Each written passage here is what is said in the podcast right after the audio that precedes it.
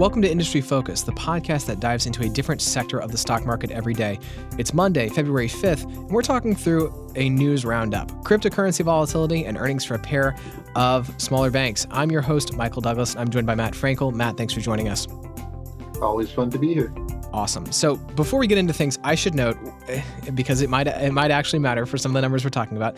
We're actually pre-recording this episode on Friday, February second. Um, so we're talking about cryptocurrency prices as they are of as of when we're recording, which of course, if you know anything about cryptocurrency volatility, could be wildly out of date by Monday. So, so any numbers we mention, just keep that in mind. Um, so let's head to our headline story. Um, Bitcoin plunged below $8,000 this morning, uh, bottoming out around 7,900. It's actually up to about 8,600 as of right now. Still, it's down over 30% this year. And it's not the only one. A number of other cryptocurrencies, Ripple's down uh, around 50% year to date. Uh, Bitcoin Cash, uh, upper 40s, around 50%. Um, and just a number of others really underperforming after a lot of investor excitement in January. So let's hop into the why because unlike I'd say a fair amount of the time when there's volatility around things and we're like, so why is this? There are actually some legitimate reasons and some legitimate concerns, I think, for people who are really interested in cryptocurrencies. Um, I, I think probably the for me at least, the most salient one was Facebook banning advertisements related to cryptocurrencies and initial coin offerings. Yeah, that's definitely, I think, going to hit kind of the what I would call the lower, less mainstream end of the market, not necessarily Bitcoin and sure, you know, the big ones. Um, just first of all, the fact that you had to give that disclaimer kind of tells the audience everything they need to know about Bitcoin volatility. yes. Um, just kind of a little side note: when I wrote the notes for this episode about two hours ago, it, Bitcoin had rebounded to ninety, a little over ninety one hundred dollars, and now is about eighty seven hundred dollars in just you know a little over an hour. So this is some pretty big volatility in addition to declines. Declines are one thing, but you know, uh, Ripple, for example, doubled the first two days of the year and then lost 50% from its January 1 price. So this is some, these are some big swings we're talking about. Yes. Um, and and, yeah. and I'll and I'll say on the Facebook piece, it's not necessarily the most important piece of news, particularly for, as you noted, these really big Uh, major cryptocurrencies, ones that we've all heard of, like Bitcoin and Ripple. But my feed had become completely inundated with advertisements around cryptocurrencies. For whatever reason, the algorithms had just decided I was the person who was going to buy into all of this stuff. And so I, have just got to say, I'm much happier with, with the advertisements I'm being served today, even though I'm still not acting on them, any of them, just to be clear. Well, it's probably a good idea. Yeah. Um, Uh, another thing that could affect kind of that that end of the market is um, the SEC, which has been warning investors for months about these initial coin offerings and smaller cryptocurrencies. They recently stepped in and put a stop to what would probably be the biggest initial coin offering so far. Um, something called AriseBank. Uh, it's a bank based in Dallas. Was about to do an ICO. They raised six hundred million dollars, pretty much on false pretense. It seems like um, they told investors that they had acquired an FDIC insured bank, which wasn't true. Um, so that kind of gave investors some some jitters, understandably. Um, the the other big kind of theme going on this year is regulatory concerns. Not so much here in America. The government here has been pretty straightforward about what they think of cryptocurrencies. They consider them capital assets. Um, exchanges have to follow certain rules if they want to sell them. But in general, we know what's what. Um, South Korea has been a big story. They're, I think, the number three Bitcoin market in the world behind Japan and us. So, um, South Korea, kind of the saga's been going on all year. At first, they were saying they were going to try to ban cryptocurrency trading altogether. Then they kind of backed off from that, and now they're just planning to you know, take some steps to prevent money laundering and things like that. Make people trade cryptocurrencies in their under their real names is the big one that they just implemented. Um, and India uh, just recently, which is another pretty big Bitcoin market, about 10% of crypto volume comes from India. Just announced kind of similar things. Um, that Bitcoin's all for money launderers. They're going to do what they can to keep it out of their system, et cetera, et cetera. So these regulatory fears are really kind of causing investors to take a step back because the price of Bitcoin, the speculative interest, is not just in America. We're actually a, less than half of it. It's it's all these other markets around the world that we don't know what their governments are going to do yet. That is spooking investors. The other piece that's worth mentioning as well, uh, a I would I would argue it's been more of a story in 16 and 17 because we're only a month into 18. But there was a big crypto exchange hack as well recently, and of course, hacking has been an issue that we've seen. With I mean, there was the OPM hack. There were the hacks of a variety of different uh, health insurance companies and hospitals and Yahoo and just there's been a lot of hacking going on. And the biggest crypto exchange uh, hack recently occurred. About $600 million worth of NEM coins were taken. So that also makes a big difference. Yeah, and it, it's kind of worth noting with that that they weren't really following protocol. Generally, when you have that much of any cryptocurrency, the kind of thing you're supposed to do is not store it online. Right. and theirs were in a what's called a hot wallet, which is a wallet that's linked to the internet. So, like for example, Coinbase's you know billions of dollars in Bitcoin are not stored online, so they're not really vulnerable to hacking. But in this case, the the coins were, and somebody got smart and took them. Yeah. Um, bottom, bottom line, when approaching cryptocurrencies, I think in general, and this is personally my stance on investing in currencies in general, um, is that it's best to steer clear, um, particularly when they are this volatile. Um, I tend to favor investments where there's a business that I can theoretically at least understand and um, that business is generating profits or hopefully at least revenue that I can then kind of model out and figure out what the opportunity looks like. And um, I, generally speaking, I think if you do believe that there's going to be a lot of money to be made in cryptocurrencies, there is plenty of time for that to happen um, when a lot of these kind of bigger picture questions about them have been better sorted out. Completely agree. I've I've bought some Bitcoin in the past, just small amounts, just to kind of learn how it worked.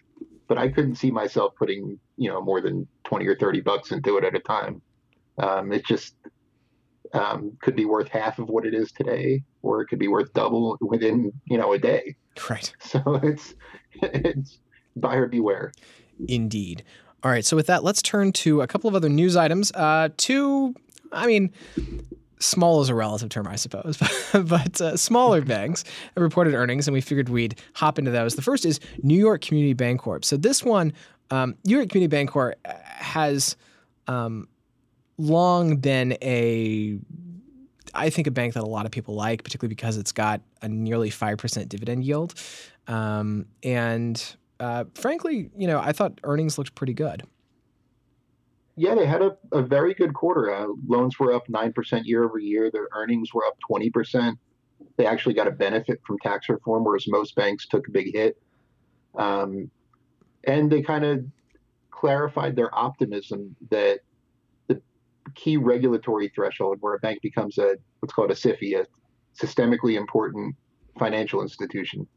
Um, there's a bill that's going to be voted on that would raise it from 50 billion in assets, which New York Community Bank is at 49.1. Right. Uh, all the way up to 250, which would pretty much get that concern out of the picture for them.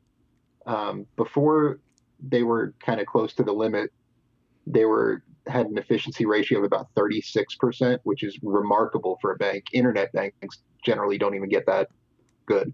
Um, and now they're in the 50% range. So if this passes, it could be a good definitely a big catalyst going forward. And the fact that the bank seems so optimistic about it, I think investors are def- are taking it definitely as a good sign.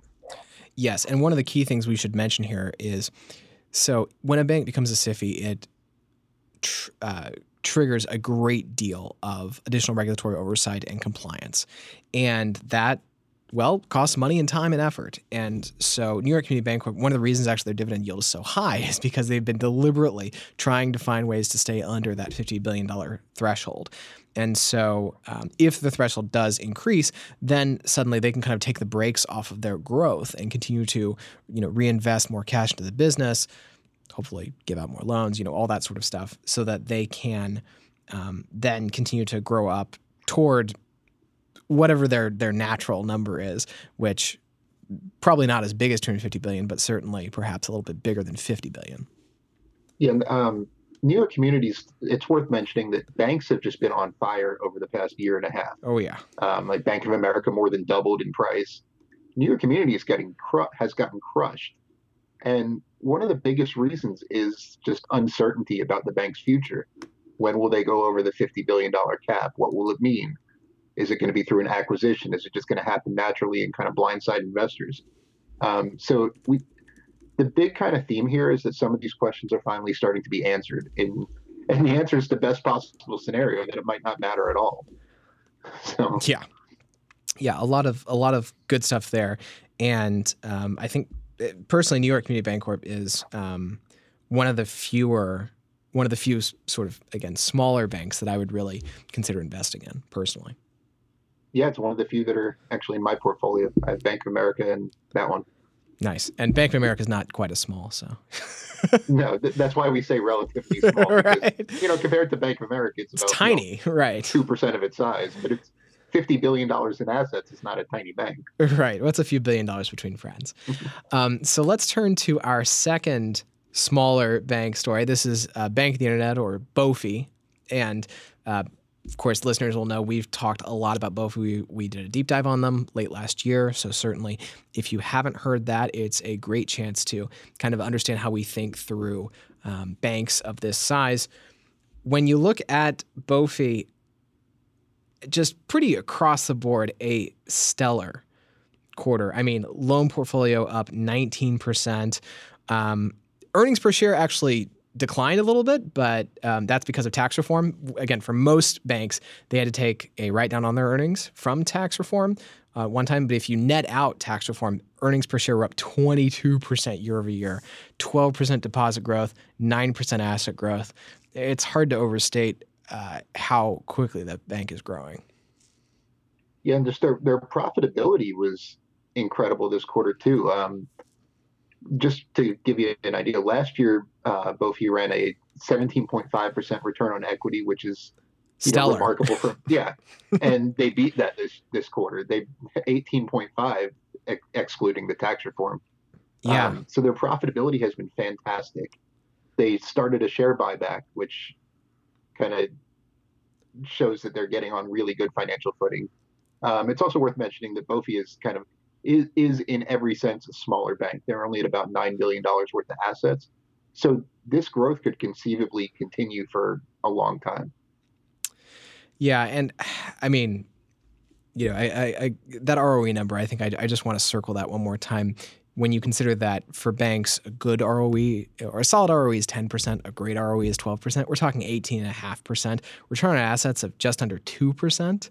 Uh, that's just incredible. And um, of course, the, the key question we always ask when we're seeing a bank growing really quickly is, okay, but what's the risk? You know, are they, you know, pri- basically, are they really, really aggressively giving out loans? And is that going to really hurt them uh, when the tide goes out? Um, their non performing loan rate is 0.42% um, compared to the peer average, which is almost exactly double that at 0.82%. And historically speaking, at least, of course, we can't speak to their credit culture t- today as compared to during the Great Recession, but they dramatically outperformed just about everybody else in non performing loans during the Great Recession. And so I think in general, it's a pretty good look for the bank. Yeah, and they also gave some pretty optimistic figures for for projections going forward. Mm-hmm. They, in, in addition to that ROE number that you highlighted again, um, which was definitely worth doing. Yeah, well, it was they're, big, right? Yeah, it is. Um, they say now because of tax reform, they're expecting to run at an 18% ROE going forward, and a 40% efficiency ratio, which I already kind of mentioned is, you know, stellar. Um, they're one of the, they're a big beneficiary of tax reform. They have one of the highest effective tax rates in the banking industry, pretty much because they're based in California, where there's you know lots of state taxes. Mm-hmm. Um, so they're expecting their effective tax rate going forward to drop from the 41 to 42% range to 28 to 30%, which is a that'll make a big difference with profitability. Well, and particularly because, so when you look at BOFI, um, they are running about a 40% efficiency ratio these days. Now, remember, we were talking about New York Community Bancorp just a minute ago, running, I want to say it was a 36% uh, efficiency yeah, before ratio. Dodd Frank. Right, but back, so back in 2010. Um, but, you know, BOFI BOFI's efficiency ratio has been creeping up a little bit uh, in the in the past couple years as they've begun really investing in growth, and so that lower tax rate then basically gives them some extra cushion to continue doing that. Uh, for me, one of the things that really makes BOFI currently the only um, true bank that I hold in my portfolio is that its efficiency ratio is so low. And of course, when I see it creeping up, that makes me a little bit concerned, unless you buy, as I do, that this is really management investing in technology and investing in people to basically make sure that it can continue um, kind of building that growth in a in a variety of different areas. And if that's the case, then this bank's got a long way to go. Yeah, it's like I said, it's still a, it's a even though it's grown exponentially over the past say five or six years, it's still a very small bank. There's a lot of room to grow, especially as interest rates rise. These online banks tend to pass on the savings more to their customers than branch-based banks. Uh, BOFI is already offering some amazing savings rates when compared to like a Wells Fargo or Bank of America. So I could see their deposit base growing significantly as interest rates continue to rise. Yeah, and that continues, you know, for fairly traditional banks like New York Community Bancorp and BOFI, interest rates are going to be the name of the game in terms of expanding those margins in the coming years. And frankly, just in general, the banking sector looks poised to have at least a good couple years, assuming that the Fed continues raising interest rates, which assumes, of course, that the economy continues to do well, and as tax reform continues to take hold. So, a lot of good things to like in both of these earnings reports, and definitely stocks we'll be checking in on in the future. Folks, that's it for this week's financial show. Questions, comments? You can always reach us at industryfocus at fool.com. As always, people on the program may have interest in the stocks they talk about, and the Motley Fool may have formal recommendations for or against, so don't buy or sell stocks based solely on what you hear. The Motley Fool does not recommend any cryptocurrencies, and uh, people on the show may or may not have um, positions in any cryptocurrencies mentioned. So also keep that in mind and check public disclosures on fool.com. This show is produced by Austin Morgan. For Matt Frankel, I'm Michael Douglass. Thanks for listening and Fool On.